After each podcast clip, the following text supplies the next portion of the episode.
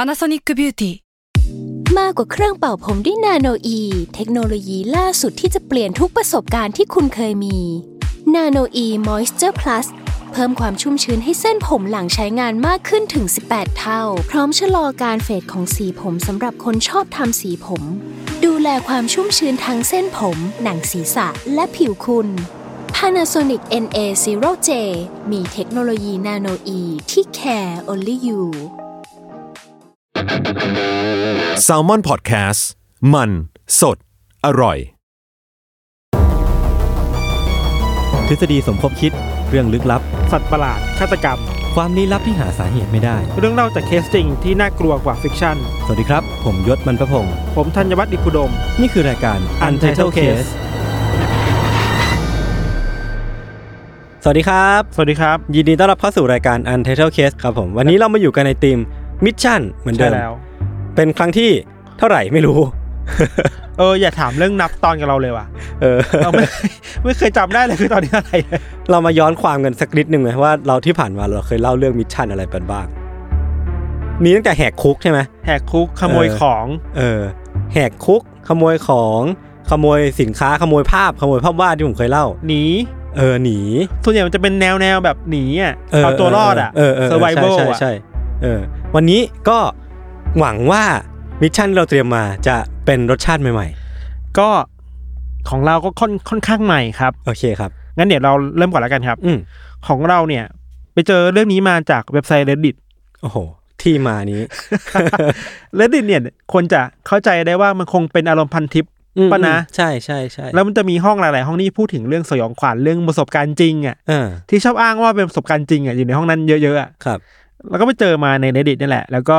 เราเกริ่นแบบนี้ก่อนแล้วกันว่าช่วงหลังเนี่ยเราติดเกมมากเลยยศ อืมอืมอืม เราชอบเล่นผับจีมากเลยเว้ย พี่พี่น่าจะติดจริงอ่ะ เห็นเห็นพูดถึงตลอดเลยอะ คือเราก็เล่นผับจีตอนกลางคืนน่ะหลังจากทำงานเสร็จอ่ะ อืม บางทีก็เล่นไปสองสามทุ่มถึงเที่ยงคืนตีหนึ่งโดยไม่รู้ตัว โอ้โหเออยาวนะนาน ก็คือแม่งหนักจริงเว้ย เออ แล้วที่ตอนตอนที่เราอยู่คอนโดอ่ะ อือหือ เราเล่นในห้องใช่ป่ะ แล้วเรานั่งริมหน้าต่างอ่ะ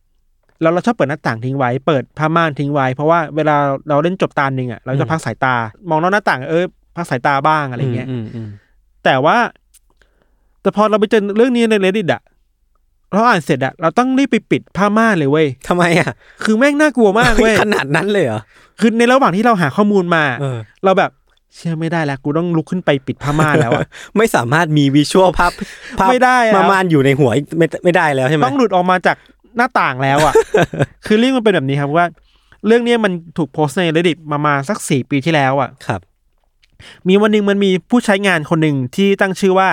สกินหน้าไฟไฟไฟ อ่า เรียกว่าคุณสกินหน้าแล้วกัน อ่าฮะ เขาตั้งกระทู้หนึ่งขึ้นมา ชื่อกระทู้ประมาณว่า ผมเนี่ยอยากจะอยากจะเอาคลิปใน snapchat มาให้ดู อืม เพราะว่าไปเจออะไรแปลกๆในคลิปนั้น อืม อยากให้ทุกคนช่วยกันดูหน่อยว่ามันเกิดอะไรขึ้นบ้างอะไรเงี้ย ครับ snapchat มันคือแอปที่ถ่ายวิดีโออ่ะ อ่า ถ้าจะอธิบายให้คนเข้าใจง่ายคือ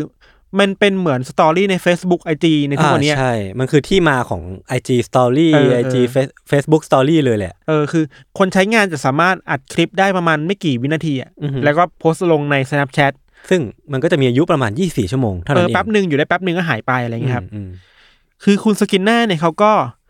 บอกว่ามีวันหนึ่งเขาโพสต์รูปที่เขาย้ายบ้าน เข้าใจว่าเมื่อก่อนอยู่ในเมือง ตอนนี้กลับมาย้ายบ้านนี่กลับมาอยู่ในบ้านบ้านเกิดอ่ะ อืม บ้านที่โตมาอะไรเงี้ย อ๋อ ที่ โฮม ที่ชานเมือง ทาวน์โฮโฮม ม ทา ทาววน์ น์โฮมทาวน์ครับ เขาก็ย้ายกลับมากับเพื่อนสนิทคนหนึ่งเนาะแล้วก็ทั้งสองคนน่ะ ก็ใช้ชีวิตอยู่แบบปกติอ่ะแล้วพอกลับมาอยู่ที่บ้านหลังเก่าเนี่ยเขาก็รู้ว่าเฮ้ยบ้านเขาอะไม่งมีความเท่อย่างหนึ่งคือว่า พ่อแม่เขาอ่ะเลี้ยงนก อ่าฮะ สามตัวเลี้ยงหมาด้วยแล้ว คนในยุคโซเชียลมันชอบอวดอ่ะ อ่าเออสัตว์เลี้ยงอ่ะ ก็อยากจะขิงอ่ะเอ้ย เออ บ้านฉันมีนกสวยสวยๆสามตัวนะอะไรเงี้ย มอืม ก็คุยกันว่าเออเดี๋ยววันหนึ่งเดี๋ยวเราจะอัดคลิปเนี่ยไปลง Snapchat อืม แล้วไปอวดเพื่อนดีกว่าเอ้ยบ้านฉันคูลแค่ไหนอ่ะ อืมอืม พอเขาตัดสินใจได้อย่างนั้นนะครับเขาก็น่าจะถ่ายช่วงประมาณตอนเย็นๆน่ะวันหนึ่งมันเริ่มจากนกก่อน เข้าใจว่าเป็นนกแก้วอ่ะ อืม แล้วความที่มันเป็นสตอรี่อ่ะก็จะถ่ายสตอรี่ตัวเนี่ยวะหนึ่งตัวตัวนี้ชื่ออะไร ตัวนี้ชื่อนั่นชื่อนี่ แล้วตัวที่สามมามาบอกว่าในเนี้ยแล้วไอตัวนกสามตัวตรงกรงนกอ่ะ อืม ไม่ใช่ว่ากระโหลกมันเป็นเขาเรียกเนี่ยเขาเรียกว่า มั อะไร น นะ ขอนไม้ปะ เออขอนไม้อะ เออ น้องก็ เออ ยืนหนึ่งแถวๆนั้นน่ะตรงขอบขอบบ้านน่ะแล้วใกล้ๆขอบบ้านมันก็จะมีหน้าต่างทำให้เห็นข้างนอกใช่ป่ะ อืม แต่ว่าในคลิปแบบเราจะไม่สามารถเห็นข้างนอกได้เพราะมันมืดแล้วกลางคืนแล้วอะไรครับ อืม คลิปที่หนึ่งคลิปที่สองไม่มีอะไร คลิปที่สามก็ไม่มีอะไร พอเขาโพสต์คลิปนี้ลงไปใน snapchat อะ อืม อยู่ดีๆก็มีเพื่อนอะส่งเมสเซจมาเว้ย อืม ว่า เฮ้ย เออ เราชอบนกของแกนะ แต่ว่าช่วยไปดูหน่อยได้ไหมอะว่าไอ้หน้าต่างหลังนกอะมันมีใครยืนอยู่หรือเปล่าอะ ทัก ทักงี้ ทักงี้เลยเหรอ่ะ คือทักแบบ โอ้โห มึงเกลียดกันเปล่าวะ เออ ทักแบบ อืม เขาก็สงสัยเว้ยว่าเออตกลงมันมีจริง ๆ หรือเปล่าอะ เออ เขาก็บอกในใน reddit นะว่า เออเขาก็ไปดูมา เขาก็เห็นว่า เฮ้ยไอ้ตรงมุมหน้าต่างอะข้างๆนกอะมันมีเงาจริง ๆ ด้วย เออ แล้วมันเป็นเงาแบบเหมือนมีหน้าคนอะ อ่านึ นึกภาพเป็นกระจกหน้าต่างนะ เออเออ เหมือนมีหน้าคนเอาหน้ามาแนบกระจกอะ โอ้โห แล้วเอามือสองข้างมามาป้องป้องๆเหมือนจะดูอะนึกว่า โอ้โห มันจะเป็นเงาที่มีกลมๆตรงกลางแล้วก็มีมือสองข้างอยู่ข้างๆกระจกอะ โหแล้วเลือกท่าน่ากลัวมาก เออเหมือนกำลังแบบกำลังป้องดูว่าเอ้ยมีคนอยู่ในบ้านหรือเปล่าอะ เออเออน่ากลัว โคตรน่ากลัวเลย คริปปี้มากอ่ะ แต่ว่าภาพมันไม่ชัดมากอะด้วยความ เออ ที่ Snapchat มันไม่ได้มีโซลูชันในโซลูชันที่มันชัดขนาด เออ นั้น เอ นะ อเออเออ แต่มันก็เห็นพอเดาได้ว่ามันเป็นอะไรบางอย่างที่มาแปะอยู่ตรงหน้าต่างเว้ย พี่ทันสามารถแชร์ภาพนี้ได้ไหม เดี๋ยวส่งให้ยศดูเลย เออ เชื่อผมอยากเห็นเลยอะ อันนี้คือรูปแรกคือรูปที่เขาถ่ายหลังหลังจากที่มีคนทัก เออ เราจะเห็นตรงมุมซ้ายจะมีเงาเงาๆเห็นป่ะ เออมันเงาเงาอะไรสักอย่างอะเออ ประมาณนี้ อืม พอเขาโพสต์อันนี้ลงใน reddit อะคนใน reddit ก็มีความเป็นนักสืบประมาณหนึ่งอะ อ่าฮะ อยากรู้ว่าคืออะไรอะ เออ มันก็มีคนเอาเอาภาพนี้ไปปรับต่ออะ อือฮึ ไปปรับแสงปรับสีไปปรับอุณหภูมิภาพอะ ดึงคอนทราสต์ เออในคอนทราสอะไรขึ้นมา เออ มันก็ยิ่งทำให้เห็นภาพของไอสิ่งข้างหลังนั้นชัดเจนมากขึ้นอะ เออ เดี๋ยวเราให้ยศดูครับ เออ เพราะว่ารูปแรกที่พี่ทันส่งมา มันยังมีความแบบเป็นเบลอๆนะ ดูไม่ออกว่ามันคืออะไร อันนี้คือพอปรับแสงแล้วนะ จะเป็นแบบนี้ โอ้โห มันชัดเจนมาก เออมั อะ นชัดเจนเลยว่ามีเป็นคนน่ะหัวคนน่ะ สอง แล้ว ข้างเป็นมือมาแปะอะ โอ้ชัดหืม ถ้าเป็นยศรู้สึกไงวะ ผมย้ายออกเลย ผมย้ายกลับไปในเมืองเลย เออ คือหลังจากนั้นน่ะ ในใน reddit ในในกระทูนั้นก็เริ่มมิชชั่นกันแล้วเว้ย เออ เริ่มกันตามหาความจริงว่ามันเกิดอะไรขึ้นในบ้านหลังนี้บ้าง โอ้ภารกิจ อันนี้ของพี่ทันก็คือการตามหาความจริง ว่ามันคืออะไรสิ่งนี้อะ เออเออน่าสนใจ พอเขาโพสต์คลิปพวกนี้ลงไปปุ๊บอะ อืม คุณคุณคนเนี้ยเขาก็เล่าต่อนะว่า ที่ผ่านมาครับ ตอนที่เขาเคยอยู่ที่บ้านหลังนี้ตอนเด็กๆอะตอนอายุประมาณเจ็ดแปดขวบอะไรเงี้ย อือฮึ เขาอะเป็นโรคที่ชอบนอนฝันร้ายทุกคืนเลย เป็นเขาเรียกว่านะเป็นผีอ้ำอะ อ่า มีอาการผีอ ตื่นมากลางดึกจะเห็นภาพหลอนแปลก ำอือฮึ ๆเขาจะรู้สึกว่าเวลาผีอ้ำเนี่ยเขาจะรู้สึกว่ามันมีใครมาอยู่ที่เตียงข้างๆอะ อืม อยู่ซ่อนตัวอยู่ในตู้เสื้อผ้า อืม อันที่สำคัญคือว่าเขาบอกว่าเขาจำได้ว่าภาพหนึ่งที่เขามันติดติดตายเขาเสมอเวลาที่เขาตื่นมาตอนหลังจากผีอ้ำอะคือว่า มันเห็นคนแบบเนี้ย อ่าฮะ มันยืนป้องๆอยู่ตรงหน้าต่างห้องนอนอะ อื้อหืออันนี้คือเกิดขึ้นก่อนหรือว่าหลังจากที่เขา เขา ง เล่าว่าก่อนหน้าเนี้ยเขาเคยเห็นภาพแบบนี้ในหัวเขาตั้งแต่ตอนเด็กๆแล้ว โอ้โหพี่แล้วแล้วถ้าถ้าคนที่เคยเห็นภาพเนี้ยในฝันหรือว่าในในในอะไรก็ตามอ่ะ ใช่ไหม แล้วมาเจอไอ้ภาพเนี้ยจริง ๆ อ่ะโอ้โหแม่งโคตรคอนเฟิร์มเลยว่าที่ผ่านมามันอาจจะไม่ใช่ภาพหลอนเนี่ย อาจจะเป็นคนจริง ๆ หรือเปล่า เออน่ากลัวอะ พอหลังจากโพสต์คลิปนี้เสร็จอะ เออ มันยังมีคลิปอื่นๆอีกนะ อ่ะฮะ คือว่ามันมีคลิปหนึ่งที่เขาว่าถ่ายถ่ายรูปกับหมา อือฮึ คือแบบนั่งเล่นน่ะ นั่งนั่งกับพื้นในครัว แล้วหมาวิ่งมาข้างหลังหมาจะเป็นแบบประตูอะ อืม แล้วมันจะมีความลึกประมาณหนึงอะ อ่า มันมีช็อตหนึ่งเว้ยที่หมากำลังวิ่งมา แล้วพอวิ่งมาหาเขาเสร็จปุ๊บอะไอตรงข้างหลังประตูอะมันมีเงาคนเดินผ่านอะ อื้อหือ ผ่านแบบแวบแวบเดียวอ่ะ เออ เขาก็ยืนยันว่าเนี่ยเขาอยู่บ้านคนเดียว เออ ไม่มีใครขึ้นไปข้างบนห้อง โอ้โหเออเออน่ากลัว สตอรี่มันก็เริ่มเพิ่มมากขึ้นใช่ปะ ครับ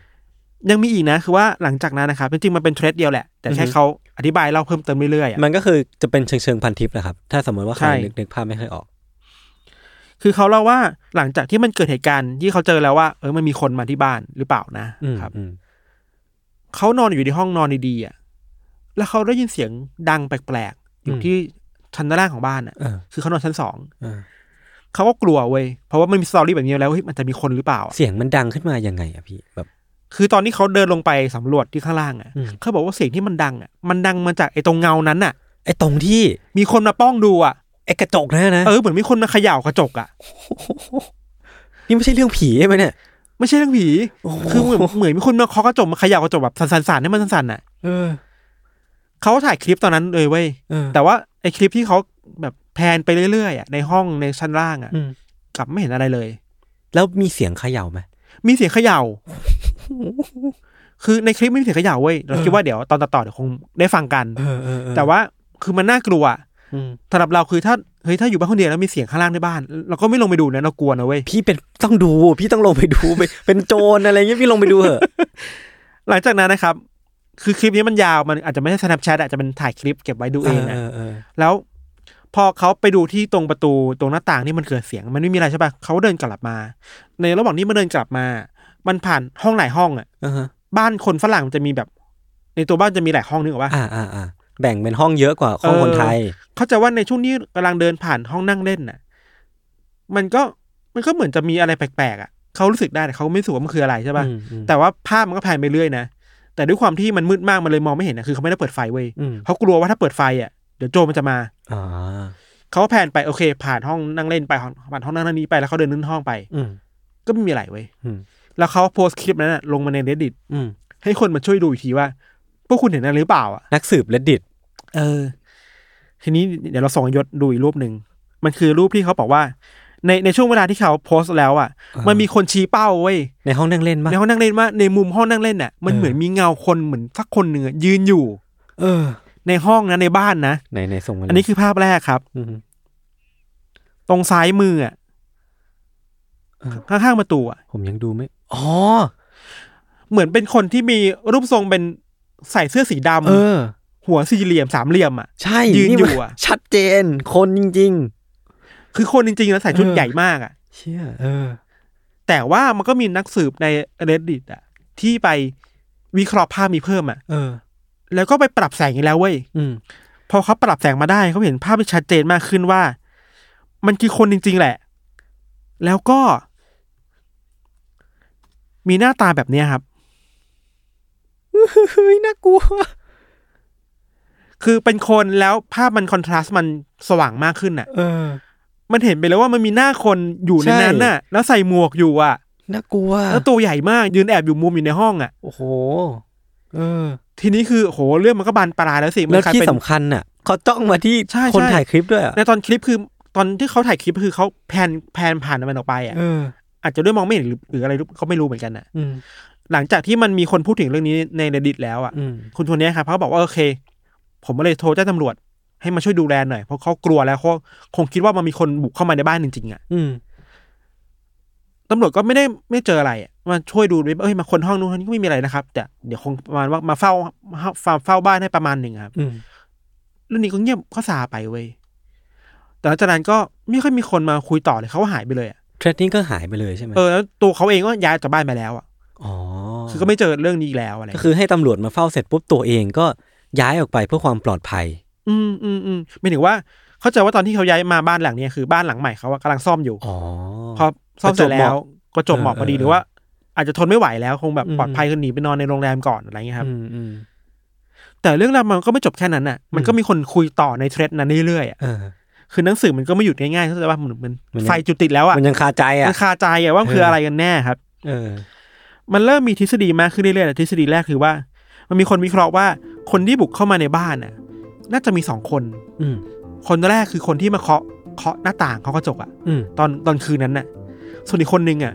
เข้ามาในบ้านแล้วตั้งแต่แรก ผมให้ผมเดานะ คือคนที่อยู่ในห้องนั่งเล่นตอนนั้นแหละ แล้วก็เป็นต้นต่อของไอ้เงาที่แบบผ่านไปผ่านมา ใช่ใช่ใช่อาจจะซ่อนตัวอยู่ในบ้านน่ะ เออ อยู่ห้องนั่งเล่นห้องนอนอะไรเงี้ย มีคนวิเคราะห์ว่าคนที่อยู่ในบ้านน่ะ อาจจะเข้ามาจากในบ้านจากดาดฟ้า โหเหรอ แล้วก็ซ่อนตัวอยู่ด่านฟ้ามานานอะ อ๋อ ประมาณนั้นคือเขาตั้งตั้งใจเข้ามาบุกขโมยของอะไรเงี้ยครับ เออ อันนี้คือทฤษฎีแรกเว้ย แต่ว่ามันก็มีคนที่เชื่อด้วยเหมือนกันว่าสองคนนั้นน่ะอาจจะไม่ใช่คนแปลกหน้าก็ได้อะ อืม คือมีคนวิเคราะห์ไปว่า เฮ้ยหรือว่าคนนี้มาทำเสียงแบบนี้คนที่โผล่มาในบ้านน่ะ อืม อาจจะเป็นเพื่อนของคุณสกินหน้านี้หรือเปล่าอ่ะ แกล้งเหรอ ที่มาแกล้ง แพร้ง เพราะว่า เหตุการณ์เนี้ยมันเกิดขึ้นใกล้ๆกับช่วงเทศกาลฮาโลวีนพอดีเลยอะ อ๋อผมว่าไม่น่าใช่อันเนี้ย เออ คือตอนนี้มันกลายเป็นว่า สิ่งที่เขาเห็นอาจจะจริง เออ แต่สตอรี่ขนาดอาจจะไม่จริงเนี่ยหรอว่า เออเออเออเออ กับจริงทั้งสองอย่าง เออ อีกทฤษฎีหนึงคือว่าเขาบอกว่า อันนี้สำคัญที่สุดแล้วน่าจะเป็นทฤษฎีที่คนพูดถึงเยอะมาก อืม คือว่ามันมีคนที่ค่อนข้างจะสงสัยในเรื่องราวแบบนี้เยอะมากอะ อืม ว่าเฮ้ยทำไมหลาย ๆ อย่างมันประจวบเหมาะจังเลยอะ อืม เช่นการมาโผล่ยืนอยู่ตรงนั้นพอดี การที่มีคนมาป้องดูหน้าต่าง แล้วไม่มีคนที่ตรงกับในความฝันของคุณสกินหน้าพอดีอ่ะ อืม มันก็เริ่มไม่เชื่อว่ามันจริงหรือไม่จริงเนอะ ก็ไม่แปลก ใช่ไหม เออ ผมว่ามัน โอ้โหห้าสิบห้าสิบเลยแหละ คนที่เชื่อกับไม่เชื่อในเรื่องเนี้ย เออแล้วไอตอนที่มันมีคนบุกเข้ามาในบ้านนะยืนยืนตรงนั้นนะ เออ มันดูตั้งใจยืนเกินไปหรือเปล่าอ่ะ เออเออเออ เออ จากนั้นนะครับมันก็เริ่มมีนักสืบที่ไปสืบเสอบหาตัวตนของคุณสกินหน้าว่าเขาคือใครอ่ะ อืม แล้วก็ไปพบว่าคุณสกินหน้าเนี่ยจริงๆเขาชื่อว่าคุณไลอันอายุประมาณ26 21ปีแล้ว อืม แล้วเขาอะชอบมาคอมเมนต์ในโพสต์ต่าง ๆ ของใน reddit อยู่ตลอดเลย อืมอืม เช่น ชอบไปตั้งกระทู้ชอบไปอ่านในกระทู้ในห้องลึกลับอะ อ๋ออะ อะไรเงี้ยน่าจะเป็นคนสนใจเรื่องแบบนี้อยู่แล้ว เออ แล้วในกระทู้ใน reddit อันเนี้ยครับ มันก็ถูกตั้งในห้องชื่อที่ชื่อว่า no sleep อะ โอ้โหห้องนี้ดัง ห้อง ห้อ นี้ งนี้ ดั ดั ง งห้องนี้เป็นห้องที่โพดชอบชอบพูดถึงเรื่องสยองขวัญน่ะ ผมก็ไปเอามาจากห้องนี้ แล้วส่วนใหญ่ในห้อง no sleep อะกระทู้ใน no sleep มันจะเป็นเรื่องแนวฟิกชันมากกว่าเรื่องจริง อ่า อะ ใช่ มันจะเป็นคริปปี้พาสต้า เออหลังจากที่คุณสกินหน้าหรือคุณลายันเนี่ยครับถูกตั้งคำถามเรื่อยๆอะ อืม มันก็มีสื่อ มันก็มีเว็บไซต์ที่ไปรายงานเรื่องนี้นะ เท่าที่เราไปดูมา มีทั้ง Daily Mail The Miller อะไรเงี้ย โอ้โห เออ คือเดลี่เมลเนี่ย ผมบอกเลยว่าเป็น เป็นสำนักข่าวที่แบบครอบคลุมจัดเลย อะ ชอบเรื่องแบบนี้อ่ะ เออ ชอบมากอ่ะ แล้ว The สรุปเป็น Miller ด้วย สรุปเป็นข้อข้อ เออมันแบบจริงต้องจริงจังขนาดนี้เลยเหรอวะอะไรเงี้ย เออ คือก็แปลได้ว่ามันก็ไวรัลประมาณหนึ่งค เอ รัอบเออเออ แล้วก็ไม่มีเว็บไซต์เว็บไซต์หนึ่งไปสัมภาษณ์คุณสกินหน้านั่นแหละ อืม ว่ามันเกิดอะไรขึ้นบ้างอะไรเงี้ย แล้วเอาข้อสงสัยต่างๆ ที่คนใน reddit อ่ะตั้งตั้งคำถามมาเขาอ่ะไปถามเว้ย เออเออ ว่ามันเกิดอะไรขึ้น มันมันจริงไม่จริงอะไรเงี้ยครับ ครับ ในเว็บไซต์นั้นในนี่เราอ่านมาจากในในเดลี่เมลนะครับเขา อืม บอกว่า หลังจากที่ไปสัมภาษณ์คุณสกินหน้าเนี่ย คุณสกินหน้าก็ยอมรับนะว่า ทั้งหมดเนี่ยแม่งคือเรื่องหลอกลวงหมดเลยเว้ย อ้าว จริงเหรอ ปลอมหมดเลย อ้าว มันเป็นความตั้งใจของเขากับน้องชายอ่ะที่อยากจะสร้างเรื่องราวเรื่องหนึ่งให้คนใน reddit อ่านน่ะ เออ แล้วเขาได้รับแรงบันดาลใจมาจากในโนสลีปนี่แหละ โอ้โหสกินหน้าเอ้ย แล้วเขาเล่าหมดเลยในเบื้องหลังคืออะไรบ้างอ่ะ เออเอออยากรู้ ช่น เบื้องหลังอะ จังหวะที่อยู่นอกบ้านในคลิปแรกอ่ะ เออไอ้มือป้อง มือ นะ ป้องอ่ะ เออ คือมันคือน้องชายเขาเว้ย อ้าว ไปยืนอยู่ตรงหน้าบ้านตรง เออ ขอบกระจกอะ่ะ อืม แล้วเอามือถืออะ่ะส่องไฟเข้าหน้าตัวเอง ก็คือเป็นคนจริง จริง ๆ แต่เป็นน้องชาย ๆ เป็นน้องชาย เออ แล้วหลังจากนั้นก็ค่อยๆเดินหลบไปข้างหลัง อะ่ะ เออโอ้โหน่าน่าตบอ่ะ แล้วก็อีกอันหนึ่งคือไอ้คลิปที่มีคนยืนอยู่ในมุมห้องอะ่ะ ครับ ก็เป็นน้องชายเหมือนกัน เออ ตั้งใจไว้แล้วว่าจะยืนตรงนั้น เออ แล้วค่อยๆหลบออกไปในมุมหลังห้องอีกทีเวลาเขาเดินผ่านเพื่อให้เห็นว่าเอ้ยคนนี้หายไปไหนอะ อืม เขาบอกว่าเรื่องทั้งหมดเนี่ยเขาได้รับแรงบันดาลใจมาจากสารคดีเรื่องหนึ่งที่ชื่อว่า The Nightmare อือฮึ แต่ไนแม่เป็นสารคดีในเน็ตฟลิกมั้งนะ เราเคยดูเหมือนกัน อ๋อเหรอจริงเหรอ มันพูดถึงเรื่องผีอำอะ อ๋อ ว่า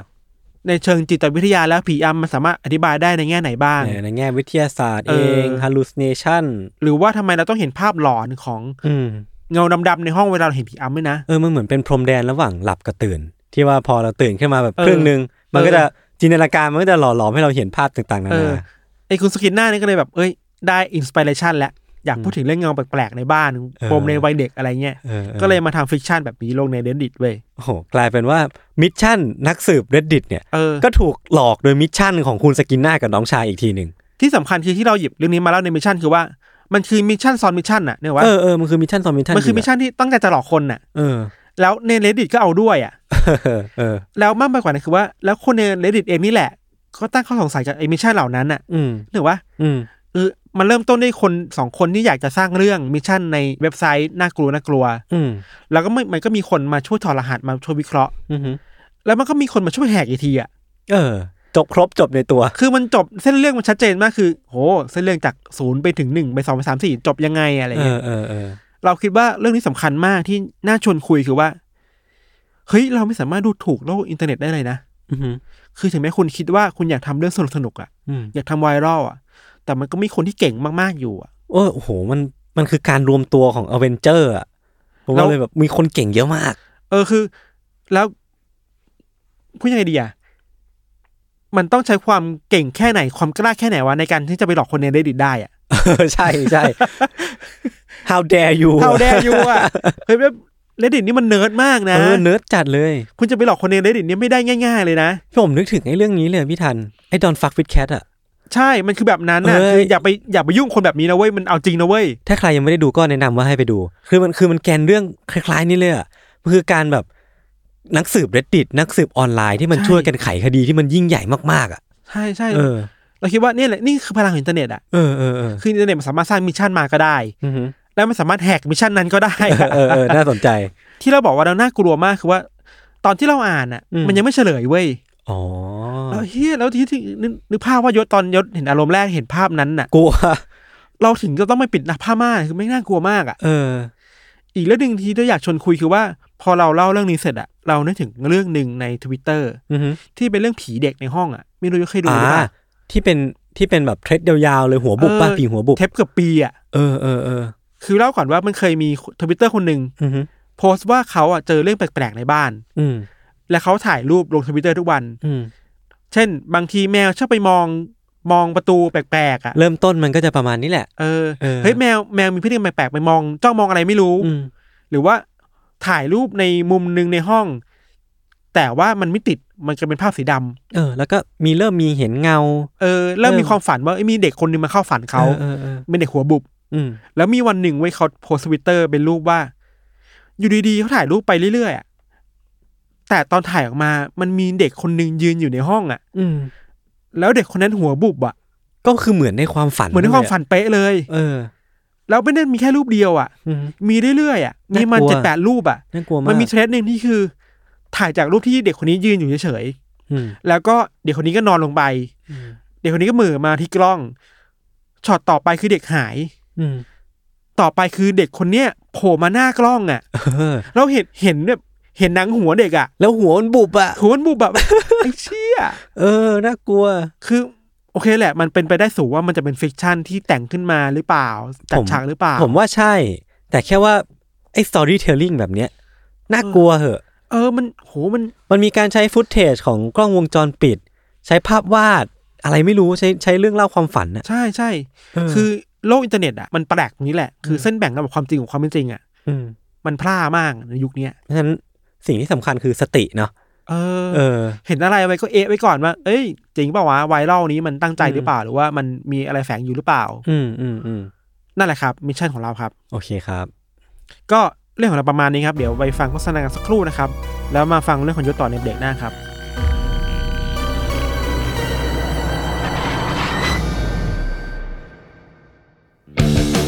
สวัสดีครับ ผมทอมจากกรีฑยมพยอม โฮสต์รายการ Survival Trip เที่ยวนี้มีเรื่องในเครือ s t a l m o n Podcast ครับแหมคุณผู้ฟังครับ นี่ พูดไปก็จะหาว่าโฆษณา แต่นี่คือรายการผมเองครับ อยากจะชวนทุกคนมาฟังกันครับผม รายการ Survival Trip เที่ยวนี้มีเรื่องพอดแคสต์ที่จะพาไปพูดคุยกับผู้ประสบภัยทางการท่องเที่ยวครับ ถึงแม้ว่าเรื่องนั้นนะครับอาจจะทำให้ทริปหมดสนุก แต่ว่าก็ได้เรื่องจุกๆกลับมาเล่าสู่กันฟังไอ้ยะ ใครที่กำลังจะวางแผนไปเที่ยวนะครับนี่มาเลยมาฟังกันเลยครับเพื่อจับพลัดจับผลูเจอเหตุไม่คาดฝันเกิดขึ้นกับคุณ คุณจะได้ทำตัวถูกครับ ติดตามได้เลยครับ ทุกวันพฤหัสบดี ทุกช่องทางของ s ซ l m o n Podcast ครับ s u r v i v a l Trip เที่ยวนี้มีเรื่องกับทอมจากกรินโยมพยอม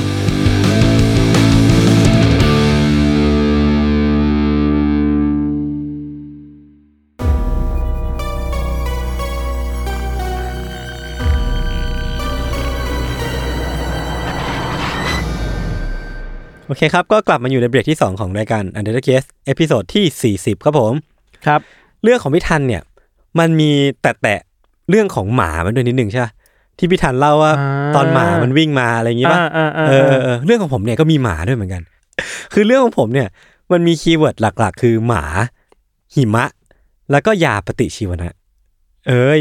มันดูฟังเป็นคำคล้องจองหมือกั ดู นะ เป็น Resident Evil อ่ะ เออเริ่มเรื่องเลยแล้วกัน คือของผมมันเกิดขึ้นช่วงเดือนมกราคมปี 1925 ครับผม มันเกิดขึ้นที่เมืองโนมทาง อ่า ภาคตะวันตกของ阿拉斯าก็คือจะอยู่ค่อนข้างไกลจากประเทศเราเหมือนกัน คือที่เมืองโนมในปีนั้นนะครับ มันมีแบบเด็กแล้วก็ผู้คนจำนวนมากเลยอะที่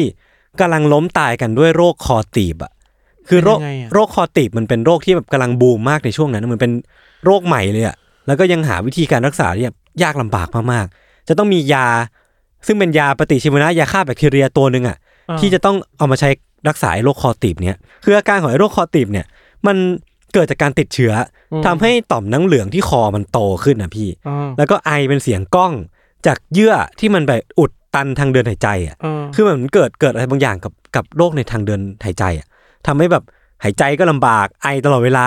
แล้วก็ไอออกมามันจะมีเสียงก้องที่เป็นซิกเนเจอร์ของโรคนี้เลยอะซึ่งมันน่ากลัวมากอ่ะพี่ ไม่ถึงว่ามันเป็นอาการอักเสบในคลอ ใช่มันคือ คลออย่างนี้ปะ ติดเชื้อแบคทีเรีย อ่ามั มันก็เลยแบบลุกลามกันในคอเนี่ย มันโต ครับ ติดติดทางเดินหายใจ คือมันก็มีผู้ป่วยเพิ่มขึ้นทุกๆวันในเมืองเนี้ยครับ แล้วก็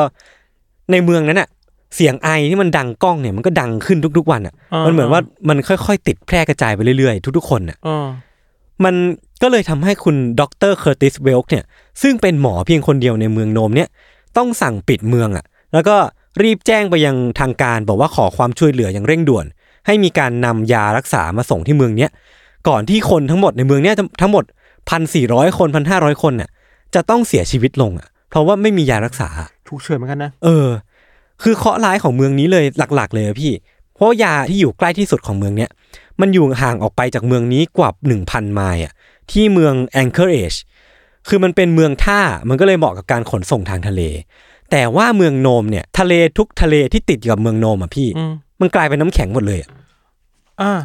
เพราะว่ามันเป็นเป็นเป็นเมืองที่หนาวมาก阿拉สก้ามันหนาวมากอะแล้วตรงนั้นมันแบบทุกที่อ่ะทุกพื้นที่ทุกแอเรียที่เป็นวอเตอร์ อ่า มันเป็นน้ำแข็งหมดเลยอ่ะ อ่า ทำให้การขนส่งทางทะเลเป็นไปไม่ได้ แล้วก็ทางอากาศก็เป็นไปไม่ได้เหมือนกัน เพราะว่าอากาศมันหนาวเกินมีพายุหิมะ เครื่องบินไม่สามารถนำยามาส่งได้ อืม ฉะนั้นความหวังเดียวที่ใกล้ที่สุดอ่ะของเมืองโนมเนี่ยมันคือสถานีรถไฟที่เมืองเนนาน่า ครับ ซึ่งมันจะช่วยย่นระยะทางได้จาก 1,000 ไมล์อ่ะกลายมาเป็นเกือบ 700 ไมล์ซึ่งก็ยังไม่ได้ช่วยเยอะมากนะ มันก็ยังมีแบบมีอุปสรรคอ่ะยังไม่สามารถเอายามาส่งที่เมืองโนมได้นี้ได้สักทีอ่ะ อืม เพราะว่าสภาพอากาศสภาพภูมิประเทศเอง ตอนนั้นสถานการณ์ผู้ป่วยในเมืองโนมมันก็ยังค่อยๆ เพิ่มขึ้นเรื่อยๆอะพี่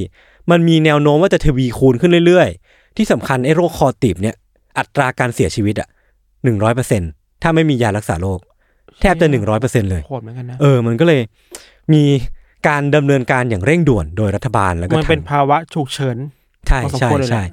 คืออย่างน้อยอ่ะพี่ตอนนั้นอ่ะเขาก็พยายามนะ พยายามส่งยาเท่าที่มีอ่ะไปที่ไอ้สถานีรถไฟเนนาน่าที่ผมพูดไปเมื่อกี้แหละ ที่ว่ามันจะอยู่ห่างจากเมืองโนมประมาณ 700 ไมล์แต่ปัญหาคือไม่มีวิธีที่จะขนส่งจากไอ้ยาที่ที่สถานีรถไฟนั้นอ่ะ อืม มาที่เมืองโนมอยู่ดีอ่ะ อืม แต่ว่ามันก็เลยมีการก่อตั้งมิชชั่นหนึ่งขึ้นมา เพื่อที่จะทำไอ้มิชชั่นเนี้ยที่จะขนส่งไอยาที่เมืองเนนาน่าเนี่ยมาที่เมืองโนมนี้จนได้ อืม วิธีที่เขาโซฟได้อะมันคือการใช้รถลากเลื่อนอ่ะพี่ที่ให้ใช้ใช้หมาวิ่งอ่ะ อืม เออที่เราเห็นกันตามหนังที่มันเป็นไซบีเรียนทัสกี้อ่ะ า ซึ่งสภาพอากาศที่เมืองโนมมันเลาะปกคลุมด้วยหิมะหมดเลยอ่ะ อ่า วิธีเดียวที่เข้าถึงเมืองนี้ได้มันคือการใช้หมาลากเลื่อนนะพี่ มันก็เลยกลายเป็นปฏิมิชชั่นภารกิจที่ว่าจะใช้หมาลากเลื่อนนั่นแหละ มาพร้อมกับคนที่ขนเอาไอ้ยา พวกเนี้ยมาช่วยชีวิตคนกว่าพันห้าร้อยคนในเมืองโนม ก็เลยกลายเป็นมิชชั่นที่ใหญ่โตมาก ช่วยชีวิตคนนะนะ ๆ ใช่ใช่ใช่ที่นั่นนะครับนายกเทศมนตรีเมืองเนนาน่าเนี่ยที่เป็นเมืองที่ส่งยามาเนี่ยเขามีชื่อว่าสกอตโบนก็พอได้ทราบข่าวเรื่องเนี้ยเรื่องที่จะมีการภารกิจนี้เกิดขึ้นนะครับ เขาก็ได้ประกาศหาผู้เชี่ยวชาญในการบังคับสุนัขลากเลื่อนทั่วเมืองเลย พอเริ่มประกาศเสร็จปุ๊บอ่ะก็เริ่มมีการมาวางแผนกัน ก็มากางแผนที่กัน แล้วก็มาดูกันว่าระยะทางจากเมืองเนนาน่าไปถึงเมืองโนมเนี่ย มันเป็นประมาณกี่ไมล์ซึ่งระยะทางมันถูกคำนวณออกมาแล้วว่าประมาณ 674 ไมล์ก็ประมาณ 1,080 กิโลเมตร ก็ถือว่าเป็นระยะทางที่ยาวนานมากเหมือนกันนะมันก็เลยต้องเอามาออกมาแบ่งกันอะว่า จุดจุดๆเนี้ย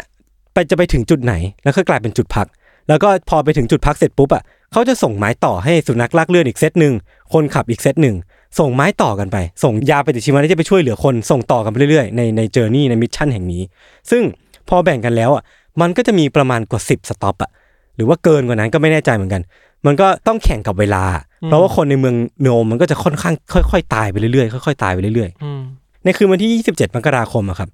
รถสุนัขลากเลื่อนคันแรกอะ ก็พร้อมออกเดินทางจากเมืองเนนาน่าชายคนที่อาสาขี่รถลากเลือดคนแรกเนี่ยมีชื่อว่าไวท์บิลชื่อจริงเขาคือบิลชันนอนครับ คือคุณบิลชันนอนเนี่ยเขาผูกกล่องยาที่หุ้มไว้ด้วยขนสัตว์เอาไว้ หนักประมาณ 10 กิโล แล้วก็ออกเดินทางด้วยการนำของหมาทั้งหมด 11 ตัว ซึ่งจ่าฝูงของคุณบิลชันนอนเนี่ยมีชื่อว่าแบล็กกี้เป็นเจ้าแบล็กกี้ก็คือเป็นสุนัขไซบีเรียนฮัสกี้สีดำตัวหนึ่งค่อนข้างเท่เลยแหละ คือคืนนั้นนะครับที่แก๊งของบิลชันนอนออกเดินทางอ่ะคืนนั้นน่ะก็ถือว่าเป็นอากาศที่หนาวมาก มากกว่าปกติของ阿拉สกาอีกอะคือมันหนาวประมาณลบ46 องศาเซลเซียสอะพี่ทัน โห เออ โหอ่ะ คือลบ46อง ยา ศาก ม มากเลยนะในการเดินทาง คือมันหนาวมาก เออ หนาวแบบหนาวสุดๆอะแล้วคือหนาวไม่พอมันมีพายุหิมะ สภาพอากาศแล้วก็หิมะมันก็เป็นลมๆอะมีเชิงมีเนินเขาอะไรเงี้ยมันมันเป็นการเดินทางที่ค่อนข้างลำบากอะพี่ คือแล้วแล้วความยากของการเดินทางแบบเนี้ยครับ คือบิลเนี่ยจะต้องระวังอย่างมากไม่ให้เขาแล้วก็หมาเนี่ยเคลื่อนที่เร็วเกินไป เพราะว่าถ้าเคลื่อนที่เร็วเกินไปอะลมที่มาปะทะ เออ มันจะทำให้อุณหภูมิร่างในร่างกายของพวกเขา มันเพิ่ม เย็นขึ้นเหรอ เย็นขึ้นไปอีกอ่ะ จนถ้ามันเย็นขึ้นอ่ะ พวกเขาจะเสียชีวิตจากการโดนความเย็นกัดกินข้างในร่างกาย เร็วไปไม่ได้ช้าไปก็ไม่ได้ ใช่ เร็วไปก็ไม่ได้ เพราะว่าจะตาย ช้าไปคนในเมืองโนมก็จะตาย เออ โอ้โห มันเป็นมิชชั่นที่แบบต้องมีสโคตรท้า ติตลอด ทายอะ เวลา เออ แล้วก็มันจะต้องมีช่วงเวลาอย่างเช่นว่าคุณบิลเนี่ย ก็จะต้องลงมาวิ่งควบคู่ไปกับไอ้รถลากเนี่ย ครับ เพื่อให้อุณหภูมิร่างกายเขาอบอุ่นตลอดเวลาพี่ มันยากมากเลยนะ คือผมมันนึกภาพผมไปทำมิชชั่นอย่างนี้ไม่ถูกเหมือนกันอะคือบิลเนี่ยก็ฝ่าฟันไปจนได้ จากความยากลำบากที่ผมได้เล่าไปเลยอะเขาฝ่าฟันไปถึงเมืองที่ชื่อว่าเมืองมินโต แต่ว่าพอเขาไปถึงเมืองมินโตอะครับ หน้าของเขาเนี่ยส่วนหนึ่งอะเกือบที่จะห้าสิบเปอร์เซ็นกลายเป็นสีดำจากการถูกหิมะกัดกิน เดี๋ยวนะ คือหิมะมันทำให้หน้าคนสีดำได้ด้วย คือมันมันกัดจนเนื้อเยื่อตายอะพี่ เชี่ยโห เออ คือเซลล์เนื้อเยื่ออะไร เข้าใจ เงี้ย แล้วเข้าใจแล้วคือว่าอาจจะด้วยที่มันแห้งมาก ใช่ ใช่ ใช่ ไหม คือเซลล์มันเรียกได้ว่าแห้งอ่ะ แห้งแล้วก็เสียตายไปอ่ะ จน อ่า จนบริเวณหนึ่งของคุณบิวเนี่ย กลายเป็นสีดำไปเลยอ่ะ นึกถึงหนังเวลาเราเห็นหนังแบบคนที่อยู่ในหิมะกลางหิมะเยอะๆอะ เออเออ แล้วหน่าจะแดงก่อนแล้วห ใช่ นังอาจจะแห้งๆผุ เออ ๆพังๆก็แบบนั้นเลยเนาะ มันน่าจะแบบเอ็กซ์ตรีมไปกว่านั้นอีกอะพี่เพราะว่าลบสี่กว่าองศา แล้วระยะเวลาที่ผ่านมาเขาต้องหน้าเขาต้องปะทะกับลมเย็นๆตลอดเวลา เชี่ย เออ นี่ขนาดเราปะทะแค่นั่งบนมอเตอร์ไซค์ลมปะทะก็เราไม่ไหวแล้วนะ ใช่ของเรามันมีเรื่องของฝุ่นด้วยพี่ คือเขาพักอยู่ที่เมืองมินโตนั้นนะครับ เพื่ออบอุ่นร่างกายแล้วก็เอายาที่เขาขนมาเนี่ยไปผิงไฟ อืม เพื่อให้มันไม่เย็นเกินไปจนพังไปอะนะครับ ก่อนที่จะออกเดินทางต่อไปด้วยหมาเพียง 8 ตัว จากที่ตอนแรกเขามี 11 ตัว เขาทิ้งหมาไว้ที่เมืองมินโตเนี่ยสามตัว เพราะอะไรอ่ะ เพราะว่าหมาเหล่านั้นอะไม่ไหวแล้วเว้ยเจออากาศหนาวเข้าไป เจอการเดินทางที่หนักหน่วงเข้าไป เออ ก็ต้องถูกทิ้งไว้แล้วก็พวกมันก็เสียชีวิตภายหลัง คือไม่ไหวทำงานหนัก อืมอืมทำงานหนักเกินก็คือน่าสงสารน่ะ เหมือนเป็นการเสียสละเพื่อ เพื่อมนุษย์ ภารกิจ ด้วยนะ ที่ยิ่งใหญ่อ่ะ อืม เออก็น่าสงสารพวกมันเหมือนกัน คือบิลเนี่ยครับ เดินทางไปทั้งหมดประมาณ 84 กิโลเมตร ตั้งแต่เมืองเนนาน่าไปถึงเมืองเมืองมินโต ก่อนที่จะเดินทางต่อไปที่เมืองโทโลวาน่าแล้วก็ที่เมืองโทโลวาน่าเนี่ยครับเขาได้ส่งไม้ต่อให้กับทีมที่สองซึ่งนำโดยคุณเอ็ดการ์คาร์แลนซึ่งก็เผชิญความยากลำบากไม่แพ้กัน ปลายทางของคุณคาร์แลนเนี่ยเป็นบ่อน้ำพุร้อน เป็นเมืองน้ำพุร้อนแห่งหนึ่ง ซึ่งมันก็มีการรายงานว่าเมื่อคุณคาร์แลนไปถึงที่เมืองนั้นนะครับ ต้องมีชาวบ้านคนหนึ่งอะ อืม เอาน้ำร้อนจากบ่อน้ำพุนั้นอะมาเทราดมือของคุณคาร์แลนเพื่อให้เขาเอามือออกจากรถลากได้อะ อ๋อมันคือมันแข็ง เออ มัน คื ติ อมัดกัน นไป แข็ง แล้ว ติดกันไปแล้วอะเออ น่าสงสารอะเออเออ คือยาก็ยังคงถูกส่งต่อไปเรื่อยๆนะครับ ที่ให้กับผู้ที่ผู้ขี่รถลากที่แบบมีฝีมือหลากหลาย ก็คือเป็นการรีครู t เอาผู้เชี่ยวชาญ ขี่รถลากทั่วประเทศ阿拉สกามารวมกันเลยแหละในมิชชั่นอย่างเนี้ยครับ เออ แต่อย่างไรก็ตามในช่วงระหว่างที่มิชชั่นยังคงดำเนินต่อไปอ่ะมันก็ยังมีการรายงานยอดผู้เสียชีวิต ยอดผู้ป่วยในเมืองโนมเพิ่มขึ้นเรื่อยๆ 25 คนก็แล้ว 26 คนก็แล้ว 27 คนก็แล้ว ไม่ได้มีทีท่าว่าจะลดลง มีแต่ทีท่าว่าจะเพิ่มขึ้นเรื่อย อืม ๆจำนวนผู้ติดเชื้อต่อวันก็เพิ่มขึ้นเรื่อย อืม ๆ มันก็เลยยิ่งกดดันให้มิชชั่นเนี่ยมันต้องเร่งเร่งมือกว่านี้อีกอ่ะ อืม แล้วก็ช้าลงกว่านี้ไม่ได้แล้วครับ ตอนบ่ายสามโมงวันที่ 31 มกราคม ยาเนี่ยได้ถูกส่งต่อให้กับคุณเฮนรี่อีวานอฟ ครับ ที่เมืองชักทูลิก ซึ่งคุณเฮนรี่เนี่ยก็ไม่รอช้ามุ่งหน้าออกไปอย่างสุดกำลัง แต่ว่าหลังจากออกไปจากเมืองได้ไม่นานนะครับ รถลากของเขาอ่ะก็เกิดชนเข้ากับกวางเรนเดียร์ตัวหนึ่งอ่ะคือการชนครั้งเนี้ย กวางเรนเดียร์ตัวนั้นมันตัวใหญ่มากอ่ะ รถลากของคุณอีวานอฟเนี่ยถึงกับคว่ำอ่ะ เออเออ คว่ำแล้วก็พลิกคว่ำแล้วก็ยาที่ขนมาก ระจาย กระจัดกระจายไปหมดเลยเว้ย โห เออ คือตอนนั้นมันสิ้นหวังอะแล้วคือมองไปทางไหนอะก็มีแต่พายุหิมะ มีแต่สีขาวปกคลุมข้างหน้าหมดเลยอะแต่ว่าทันใดนั้นนะครับ ช่วงเวลามันทุกอย่างมันดูสิ้นหวังไปหมดอะมันก็มีคนหนึ่งขี่ไอ้รถลากหิมะที่มีหมานำทางเนี่ย ผ่านมาเจอเว้ย อืม คุณอีวานอฟก็เลยตะโกนเรียก บอกว่าเซรั่มอยู่นี่ เซรั่มอยู่นี่ อืม ช่วยพาไปหน่อย ช่วยรับไม้ต่อไปหน่อย เพราะว่ารถของเขาเนี่ยดูท่าจะไม่ไหวแล้วอะปรากฏว่าชายคนนั้นที่ขับผ่านมาครับ คือชื่อว่าเลนาร์ดเซปพาร่าคือคุณเซปพาร่าเนี่ย เป็นชายผู้ได้รับมอบหมายภารกิจอันยิ่งใหญ่ ให้ขี่รถลากนี้มาจากเมืองโนมเลยอะ อ่า มาจากเมืองโนมที่เป็นปลายทางของมิชชั่นนี้ทั้งหมดอะขับมาที่เมืองชักทูลิกเนี่ยเพื่อที่จะมารับไม้ต่อ เหมือน เอ้ย เจอกันครึ่งทาง เอ นี่ว่า อบังเอิญเจอกันพอดีเว้ย แต่ชนกัน ไม่ใช่คือคือไอ้คุณ อ๋อ อี โอ วา เคน อฟ โอเค อะชนกวางเรนเดียร์ อ๋อโอเค แล้วคุณคุณเซปาร่าเนี่ยบังเอิญเจอ เจ มา อพอดี ผ่านมาพอดีเว้ยก็เลยกลายเป็นว่าส่งไม้ต่อกันพอดี แบบจังหวะพอดีเป๊ะในช่วงที่ทุกอย่างกำลังสิ้นหวังอะนะพี่ คุณเซปาร่าเนี่ยเขาขี่มาจากเมืองโนมอะระยะทางแบบหลายร้อยไมล์อะ อืม แล้วพอเขาได้ไม้ต่อเสร็จปุ๊บเขาต้องออกเดินทางต่อทันทีอะเพราะว่ามันรอช้าต่อไม่ได้ มัน แล้ แข่ ว งกับเวลาเลยแหละ ใช่ใช่แล้วก็โปรไฟล์ของคุณเซปาร่าเองเนี่ยครับด้วยความที่เขาได้รับมอบหมายภารกิจที่มันยิ่งใหญ่กว่าคนอื่นเนาะเดินทางไกลกว่าคนอื่นอ่ะนั่นเป็นเพราะว่าคุณเซปาร่าเนี่ยเป็นผู้บังคับสุนัขลากเกวียนที่โด่งดังที่สุดในประเทศ阿拉สกาแล้วพี่ เขาเป็นผู้ที่ชนะการแข่งขันระดับประเทศมาสามครั้งติดกันแล้วอะ อืม คือเป็นเป็นตัวเทพที่สุดอะ ออ เป็นตัวเก่งที่สุดของประเทศนี้เลยอ่ะ แล้วก็มันจะมีหมาตัวหนึ่งที่เป็นเพื่อนคู่ใจของเขาที่ชื่อว่าโทโก้ ซึ่งเขาแล้วก็โทโก้เนี่ยก็พากันไปกวาดรางวัลทั่วโลกทั่วประเทศมาแล้ว และคราวเนี้ยเขาแล้วก็โทโก้เนี่ยก็จะต้องนำยาเหล่าเนี้ย ครับ ไปส่งต่อให้กับผู้ป่วยที่เมืองโนมทำภารกิจที่มันยิ่งใหญ่ขึ้นมากกว่าแค่การแข่งขันทั่วไป ผมคิดว่ามันเป็นเหมือนกับอเวนเจอร์อ่ะ เออเออ ใช่ เอ ไหม อเออใช่ใช่ หา เออ คนที่ดีที่สุดมาจัดการปัญหานี้ให้ได้อะ เออใช่ ต่อมาครับด้วยความแบบรีบเร่งขั้นสุดอะสถานการณ์การป่วยมันก็บีบคั้นเขาเรื่อยๆเนาะเซปปาร่าก็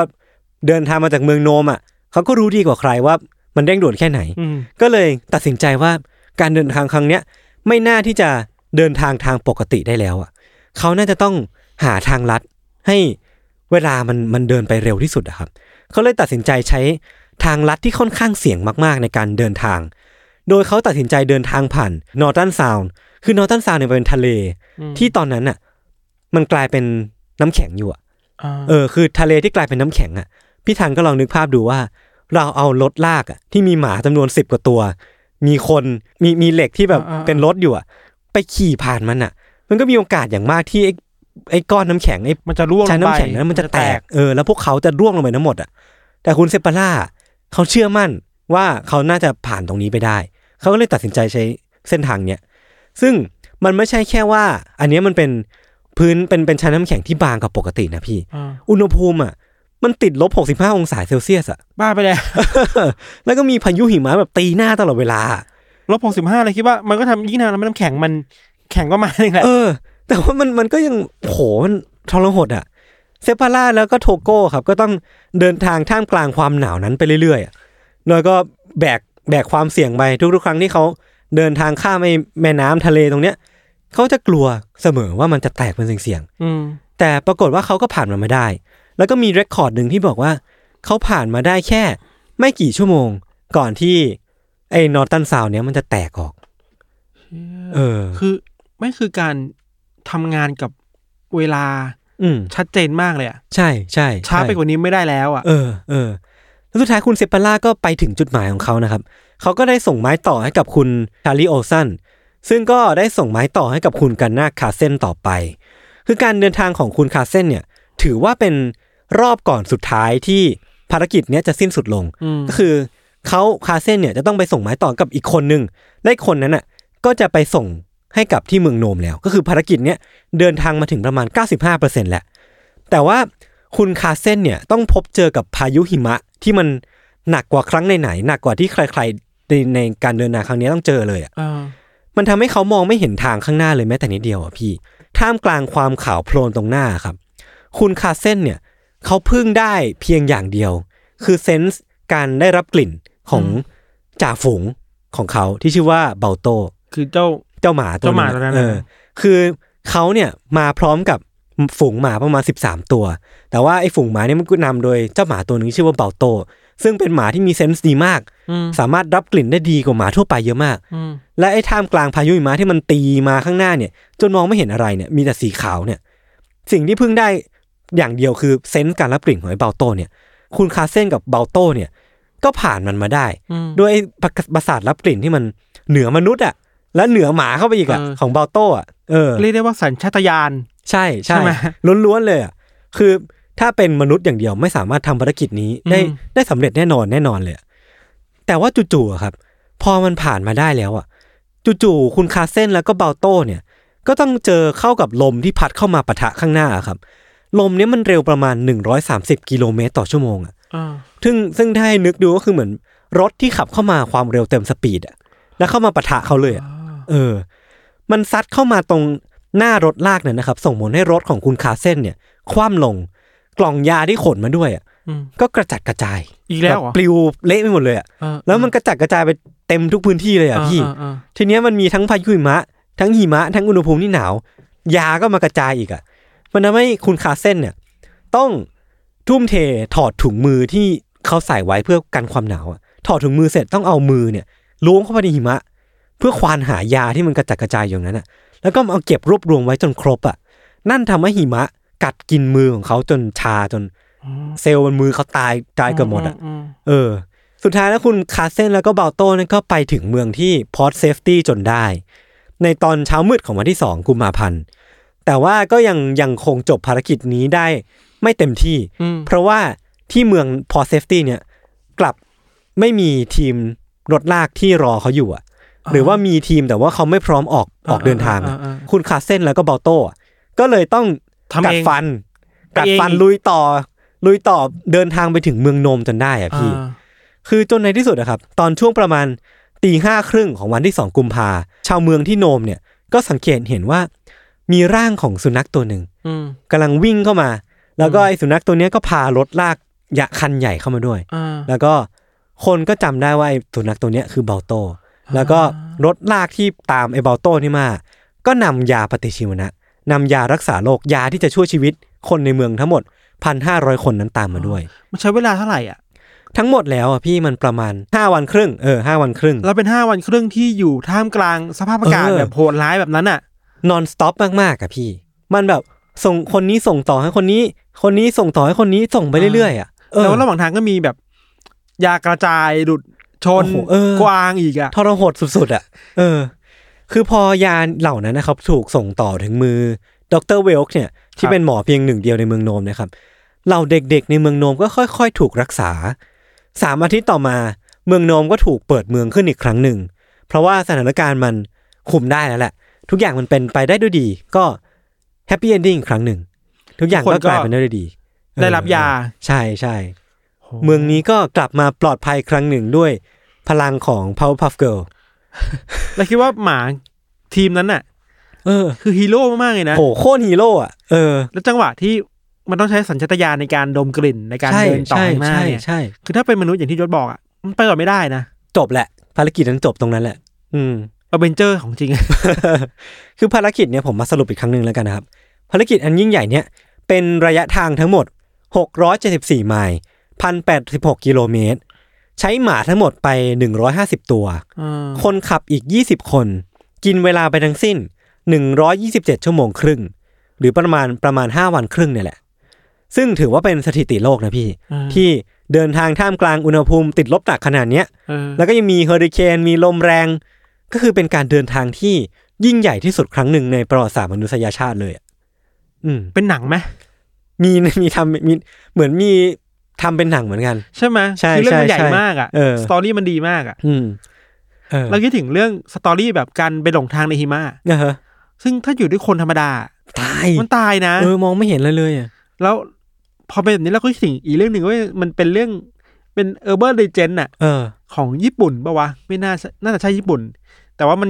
ลึกลับอ่ะมันไม่ใช่เรื่องจริงหรอก อืม คือเรื่องประมาณว่าคนไปติดอยู่ในภูเขาหิมะ อืม แล้วก็มีต้องไปพักอยู่ในหมู่บ้านในบ้านหลังหนึ่ง อืม สี่คน อืม แล้วสี่คนนั้นน่ะ คุยกันว่าต้องห้ามตายนะ ห้ามหลับ เออ ไม่รู้เคยได้ฟังว่า เดินวนห้อง เดินวนห้องอ่ะ โอ้โห โคตรคลาสสิกเลย คลาสสิกจริงเออ นั่นก็เป็นมิชชั่นป่าวะมิชชั่นห้ามหลับ มิช แต่ว่า ชั่นเดินวงห้องนี่คือแบบ แต่มันมีคอนซิเ a ซี่ต่อมานะ ว่ามันเป็นหนังผีได้อะพี่ เออคือว่าสมมติอ่ะคิดคิดคิดตามคิดตามตรรกะว่า สมมุติเรามีคนสี่คนอยู่ในมุมห้อง อืมอืมอืม แล้วแต่ละคนน่ะต้องมาแตะ แตะแต่ละมุมอ่ะ อืม ไอ้คนสุดท้ายอ่ะ มันจะไปแตะใครวะ ใช่ ใช่ แต่ทั้งสี่คนเนี่ยที่รอดมาบอกเออมีคนมาแตะตลอดเลย โอ้โห อันนี้คลาสสิก จริง เออ ทุกคนเราไปหาอ่านกัน เราไปหาอ่านกันดูครับ เออเออเออกลับมาที่เรื่องของผมนิดนึง พอเรื่องราวไอ้ความยิ่งใหญ่ของมันมันถูกเผยแพร่เนี่ย มันเลยกลายเป็นหมาที่กลายเป็นฮีโร่อย่างที่พี่ธันพูดเลยอะ เออ มันโด่งดังมากๆในฐานะ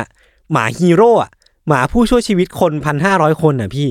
ได้ไปเล่นหนังฮอลลีวูดอ่ะ ชื่อว่าเบลโตสเรสทูโนม เป็นดาราไปเลยเหรอ เออกลายเป็นดารากลายเป็นหมาหมา อ่า ดาราไปเลย มีอนุสาวรีย์เป็นของตัวเองที่เซ็นทรัลพาร์คที่นิวยอร์กด้วย ครับ แต่ว่าเบลโตแล้วก็เซปปาร่าเนี่ยครับก็ซึ่งจริงแล้วเซปปาร่าเนี่ยเขาเป็นเจ้าของจริง ๆ ของเบลโตเนาะถึงแม้ว่าคนที่ขี่เบลโตจริง ๆ ตอนนั้นจะไม่ใช่คุณเซปปาร่าก็จริงอะแต่ว่าเขาทั้งคู่เนี่ยก็ได้ออกทัวร์ทั่วโลกเลย ทั่วประเทศอเมริกาเลยอะ อืม แล้วก็ได้ไปเล่นโฆษณาบุหรี่ Lucky Strike คู่กัน แล้วก็จริง ๆ แล้วอ่ะมันจะมีความน้อยใจอย่างหนึ่งเว้ย คือคุณเซปปาร่าเนี่ยบอกว่าจริง ๆ แล้วฮีโร่เนี่ยมันไม่ใช่แค่เบาโต้นะ อืม มันมีหมาอีกตั้งร้อยห้าสิบตัว อืมอืม มันแล้วก็มีโทโก้อะโทโก้ที่เป็นหมาคู่ใจของคุณเซปปาร่า อืม ที่เดินทางกับเขามาตั้งแต่เมืองโนมอ่ะมาที่เมืองชักทูลิกอ่ะ อ่า แล้วก็ อ่า รับไม้ต่อไปจากคนที่โดนกวางแรนเดียร์ชนน่ะซึ่งโทโก้เนี่ยก็น่าจะได้รับความชื่นชมไม่แพ้กัน แต่ว่าคนที่รับเครดิตไปส่วนใหญ่จะเป็นเบาโต เพราะว่าเป็นตัวสุดท้าย เออ แต่จริงๆมันก็น่าชื่นชมทั้งหมดแหละพี่ ทุกคนแหละทุ เอก อ ตัวแหละ เออเออคือสตอรี่เนี่ยครับมันเป็นแรงบันดาลใจ ตั้งแต่ปี 1973เป็นต้นมาเนี่ย มันก็ได้มีเอาไอ้ไอ้เรื่องเนี้ยไปเป็นจุดตั้งต้นในการจัดจัดการแข่งขันสุนัขลากเลื่อนมา ที่ อ่า ที่ประเทศอลาสกาด้วย ตั้งแต่ปีถึงมันก็เก้าร้อยเจ็ดสามมันกี่ปีแล้วอ่ะยี่สิบเจ็ดปีสี่ห้าสี่สิบห้าสิบปีแล้วอะพี่ คือมันใช้การชื่อการแข่งขันว่า The e d i t a r o t Trail Sled Dog Race ซึ่งมันก็จะมีตั้งแต่ตอนนั้นมาจนถึงปัจจุบัน เท่าที่ผมไปดูมานะพี่ ดูเหมือนผู้ชนะในปีเนี้ย จะยังติดอยู่ที่อลาสก้าอยู่เลยอะ เพราะว่าโควิด -19